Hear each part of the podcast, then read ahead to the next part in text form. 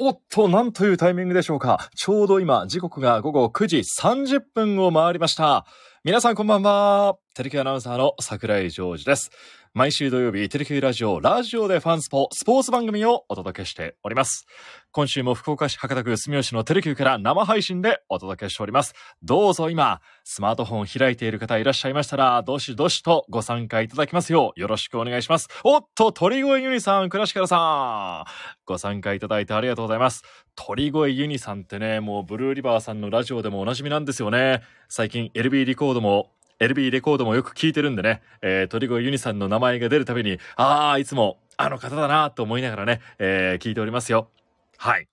さあ、今日はですね、地上波のファンスポの方に、有原康平投手が来てくださいました。ホークスの今シーズンの勝ち頭と、なっていただきましてね、移籍1年目から素晴らしい活躍を見せてくれた有原投手が、もう福岡のテレビ番組ではファンスポだけが、えー出演するんだというふうにね、えーおっしゃってくださいましたね。他のものは結構いろいろ断ったりとか、まあいろいろ予定があったりで合わなかったみたいなんですけども、ファンスポだけにこう、生出演をしていただいてですね、様々なことをお話聞きましたが、そんな舞台裏なども合わせて、今日はですね、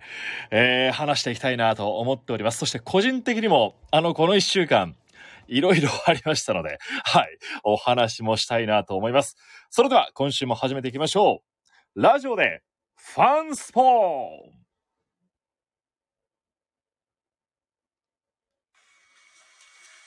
暑い時は。テレキューラジオ。寒い時も。テレキューラジオ。家でも外でもどテレキューラジオいやー、今日の有原投手のファンスポ生出演ご覧いただいた方いらっしゃいますでしょうか？どうもありがとうございました。ねえ。189センチという非常に大柄な、あの、有原投手がね、スタジオの方に来ていただいて、あの、いつもね、これまでは斉藤和美投手コーチ、ああ、今4軍監督に今度なられますけども、192センチなんですよね、和美さんが。でも、和美さんよりも横がちょっと大きいのかなっていう有原投手、肩幅っていうのかな。まあ、和美さんもね、えー相当大きいんですけども、有原投手の方が、よりこう、が、がっちり感っていうか、うん。厚みはもちろん和美さんもあるんですけど、大きかったなっていう印象がまず最初ありましたね。あのー放送自体は午後6時30分からファンスポあるんですけども、有原投手が今日テレキューにいらっしゃったのが大体5時40分ぐらいですかね。えー5時半過ぎぐらいにこう、テレキューの方に来ていただいて、あの、広報の西田哲郎さんと一緒に二人でこうね、あの、テレキューの方に来ていただいて、別室でいろいろ打ち合わせだったりお話を聞かせていただいて、この6時にあの、リハーサルがあるんですけども、そこからあの、ご参加いただいてということになりましたね。あのーどんな人なんだろうってね。あのーいつもね、あのー当番前とかにお話を聞くことはいろいろあったりはしたんですけども、こう、プライベートな部分って、僕たち出演者もどこまで踏み込んでいいのかも含めて、どんなこと普段してるんだろうなとか、いろいろ本当にね、気になることがいっぱいあって、コンさんも珍しくね、今日は有原投手に食いついていたというか、本当一から有原投手を一緒にこう、していこうっていうようなね、えー回になったんじゃないかなという気もします。で、これが本当に福岡のテレビでは唯一の出演となりましたので、ぜひ永久保存版だったんじゃないかなと思いますよ。で、主な、あの、今台本もありまして、手元でね、あの、私が放送でも、あの、いろいろ質問を投げかけさせていただいたんですけども、この質問ってあり、なし、答えて浩平さんっていうね、えーコーナーをですね、二度野球とプライベートの方でね、あの展開してきたわけですけども、仙台苦手ってね、言ってましたね。これ、言っちゃっていいのかなと思いましたけどね。仙台の球場のマウンドがちょっと苦手だということをおっしゃってましたね。確かに、あの、12連敗夏場にあったじゃないですか。連敗を確かに止めたのは、有原投手でしたよね。山本由伸投手の大阪ドーム、あの関西高吉会があの神棚を作ってね、なんとか連敗ストップを願ったっていうあの日のマウンドで、えー、大阪では止まったんですけども、その12連敗が始まったのって仙台だったんですよね。振り返ると。で、初回にちょっと有原投手が打ち込まれてしまって、まあ、立て直してはいったんですけども、そこからね、ホークスも追い上げてって、えー、行ったんですけども、逆転とはならなかったっていうところから始まってたりしてたんで、うん。やっぱり仙台がちょっといろいろあるんでしょうね。合う合わないというものはもちろん、マウンドによって屋外球場の難しさだったり、土の質だったりが違うみたいなね、ことも話されてましたけどもね。えー、もう何でも答えてくれましたね。結局、なしの札を持ってらっしゃいましたけども、なしだったのは、最後、犬の名前、犬の名前だけが NG ではありましたけどね。それ以外は本当全て答えていただいて。でも、犬に関連して言えばね、あのー、2匹飼ってらっしゃるようですけどもね。あの、大堀公園にも、散歩に、えー、行かれているということですんで、このオフシーズンはちょっと有原投手と遭遇するチャンスかもしれませんので、えー、皆さんぜひ犬を飼ってらっしゃる方、飼ってらっしゃらなくてもですね、大堀公園に行ったら有原投手に会えるかもしれないということなんですよね。で、これね、放送には入ってなかったんですけど、有原投手って、福岡の食べ物で好きなものがあるということをですね、話していたんですよ。もうこれ、ラジスポだけの情報ですよ。何かわかります？ええーと思いましたけども、これはちょっとね、エコーモンですね。有原投手が好きな福岡の食べ物は？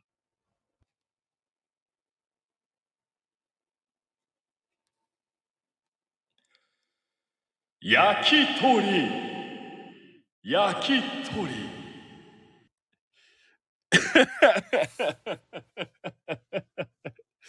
まあ、貯めるほどのことかって言われたらですね、それまでなんですけども、焼き鳥がお好きだというふうに話されてましたね。うん。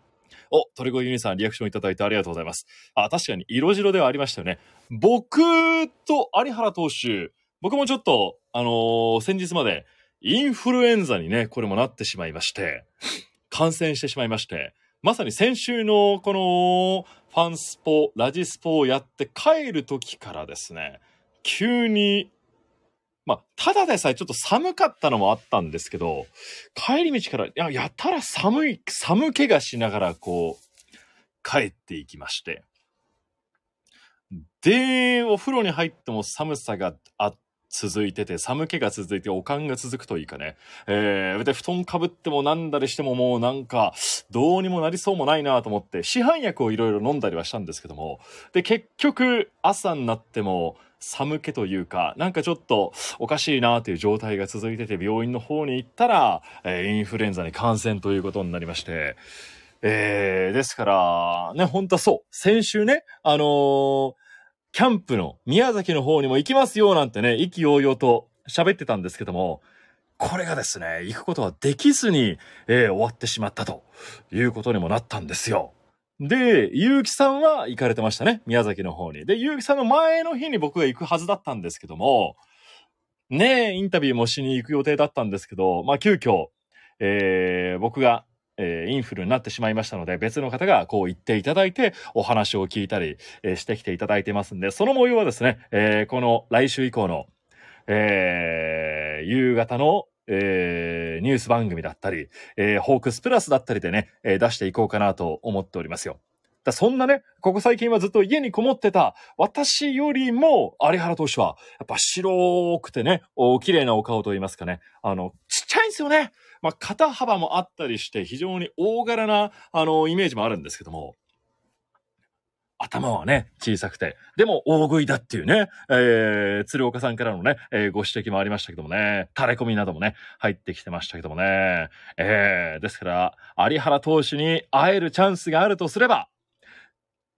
大堀公園か、焼き鳥屋さんか、あとね、コーヒーを飲むのも好きだっていうふうにおっしゃったんですよ。奥様とこう、よく出かけに行ったりもするということだったんで、あの、カフェ巡りと言いますかね、おしゃれカフェにも出没されているかもしれないということなんですよね。から本当に気さくに何でも答えていただきましたし、この CM 中だったり、あとは本番前だったりも、うん、なんか、マウンドとはやっぱ違うというかね、ちょっと近寄りがたいというようなね、そんなイメージもマウンド、もちろん仕事ですから集中してらっしゃいますし、一人の世界にこう入ってらっしゃる部分もあるんですけど、とはまた違った、あのーほんわかとしたと言いますかね、柔らかいこう、有原投手が今日、ね、ファンスポ通して皆さんに伝わったらなと思っておりました。ね。で、ちょっと、今日はね、いろいろ声も張ってましたけどもね、あのー午前中にもちょっと別のブルーリバーさんとの、あのー望むところだっていう番組の収録もあってね、今日はダブルヘッダーで私は望んでたんですけども、やっぱりこう、プロ野球選手って、風邪をひいたり熱が出ると、体力が戻るというかね、体が戻るまでに数日かかるっていう風に言うじゃないですか。すぐには熱が出ちゃうと筋肉が緩まったりして大変なんだっていう話がありますけども、やっぱり声もそうなんですよね。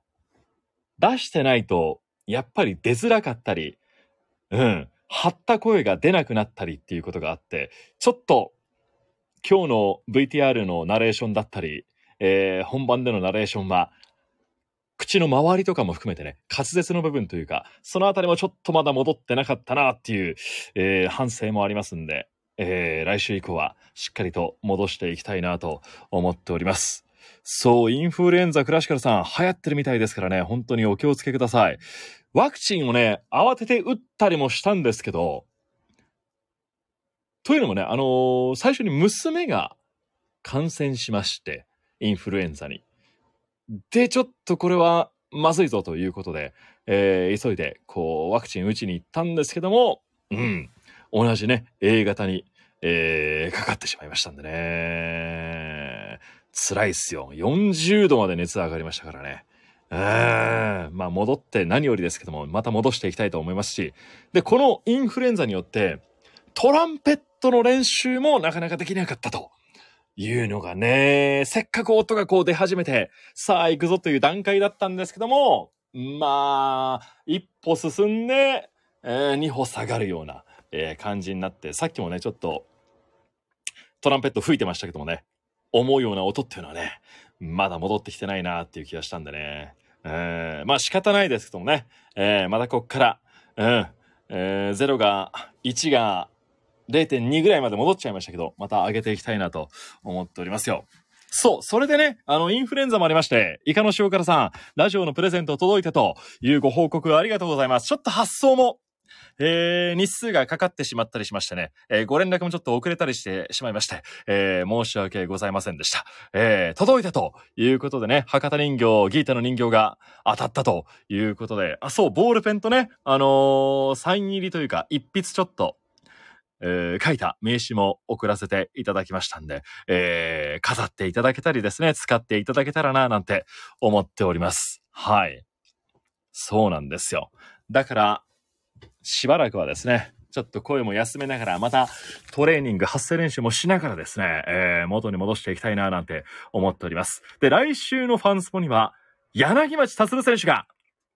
生出演ということになります。柳町達選手は去年は正木選手とのコンビで、えー来ていただきまして、2年連続での生出演ということになりました。テレキュースポーツの X の方でも、あのーいろいろ質問を募集しておりますので、えー何か気になることがありましたらですね、えー随時、えーテレキュー X スポーツの X の方にも、えー書き込みなどいただけますとありがたいなと思っております。よろしくお願いいたします。皆さんの名前をですね、ぜひ番組内でも読みたいなって思っておりますので、鳥越ユニさん、イカの塩辛さん、クラシカルさん、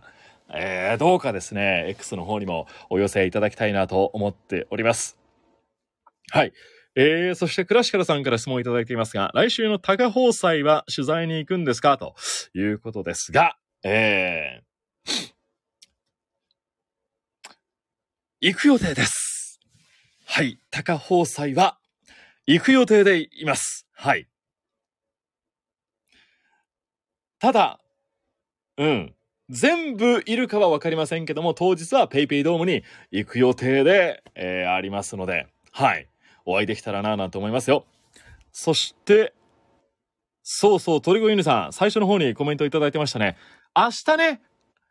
ブルーリバーの青木さんと鳥越さんのね、談笑、トークライブがありますからね、ずっとね、あの、川原さんがね、毎回鳥越さんのところで、鳥越ユニさん、鳥越ユニさん、鳥越ユニさんと青木さんの談笑なんじゃないかっていうね、毎回確かにおっしゃってましたね。だからすごいですよね、鳥越ユニさんは。ブルーリバーさんにもしっかりこう認知されているというかね。えー、そしてその同じお名前でここにも参加していただいて、本当にありがたいですよ。ありがとうございます。あ、高放祭鳥越ユニさんはいけないということなんですね。あ、イカの塩辛さんは斎藤和美四軍監督の回で質問読まれて名前も呼ばれました。おー、そうだったんですね。和美さん、今年もあるかなどうでしょうかね？このオフシーズン。はい。もし決まった暁にはですね、皆様にご連絡できると思いますんで、えー、よろしくお願いいたします。年末のホークス特番は、うん。予定してます。やるつもりでいます。はい。それで今年もですね、いろいろと動いておりますので、はい。こちらも、こう、ご期待ということで、えーお願いしたいなと思います。はい。今からですね、こう、年末特番のシーズンになりますんで、まあ、インフルエンザにはなってしまいましたけども、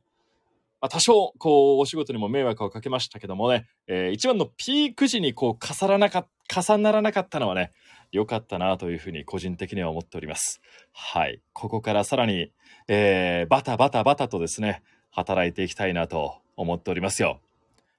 うん。もう11月ね、18。今日寒いっすね。今日はめちゃくちゃ寒かったですけどもね、えー冷え込んできますんで、風邪など皆さんひかないようにご注意ください。そして、そうラジスポ今回が98回の放送になりましたんで、100回は、来週、再来週ということになってまいりましたあ、ラジスポ100回記念はこれなんか、やろうかね年末特番にラジスポのヘビーリスナー呼ばれないんですか？そうか。青木さんが鳥越さんと談笑のトークイベントやるなら、じゃあ本当にここでは鳥越ユニさんとの 談笑イベントしますか？それともイカの塩辛さんとの談笑イベントしますか？クラシカルさんとの談笑イベントしますか？